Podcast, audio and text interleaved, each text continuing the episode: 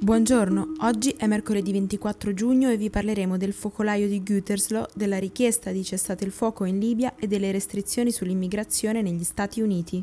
Questa è la nostra visione del mondo in 4 minuti.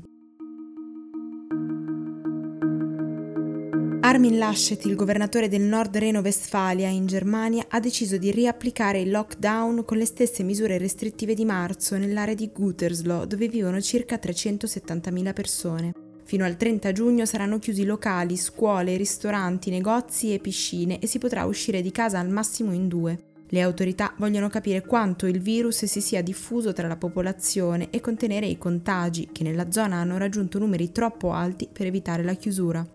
Il focolaio è nato all'inizio della settimana scorsa nell'enorme complesso industriale di Tonnis, il più grande mattatoio d'Europa. 1533 dipendenti dell'azienda sono risultati positivi e altri 7.000 sono stati messi in quarantena.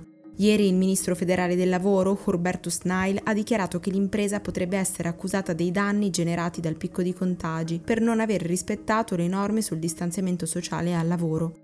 In generale però il caso ha fatto esplodere le polemiche intorno a tutta la filiera di lavorazione della carne a basso costo. Nello stabilimento vengono uccisi e processati 20.000 maiali al giorno, prima di essere lavorati dagli operai che lavorano fianco a fianco ai nastri trasportatori. Non è ancora chiaro se la diffusione dell'infezione sia avvenuta nei reparti di produzione o nei luoghi di socializzazione, come la mensa. Ministro degli esteri russo, Sergei Lavrov, ha chiesto un immediato cessate il fuoco in Libia, affermando che tutti gli attori esterni dovrebbero creare le condizioni per avviare un dialogo inclusivo tra le fazioni in guerra. Lavrov ha aggiunto che la Turchia e l'Egitto hanno concordato sulla sua posizione e intendono collaborare. La dichiarazione è arrivata dopo che il presidente egiziano Abdel Fattah al-Sisi aveva minacciato di intervenire nel conflitto se le forze del governo di accordo nazionale avessero tentato di ristabilire il controllo sulle città di Sirte e al-Jufra. Donald Trump ha firmato un provvedimento che limita fino alla fine del 2020 i visti di ingresso per le persone straniere. L'amministrazione ha spiegato che si tratta di una misura pensata per controbilanciare l'impatto del coronavirus sul mondo del lavoro, afflitto da livelli di disoccupazione davvero rari per gli Stati Uniti.